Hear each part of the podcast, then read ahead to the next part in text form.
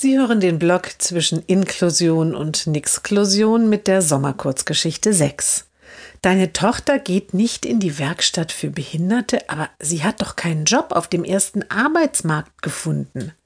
Die Mutter des ehemaligen Klassenkameraden fragt verwundert weiter: Und wie lange hast du jetzt noch Zeit zu suchen, bevor sie in die Werkstatt muss? Die Mutter der jungen Frau lacht: Na ja, ewig. Die Arbeitspflicht wurde in Deutschland schon vor über 75 Jahren abgeschafft. Für alle.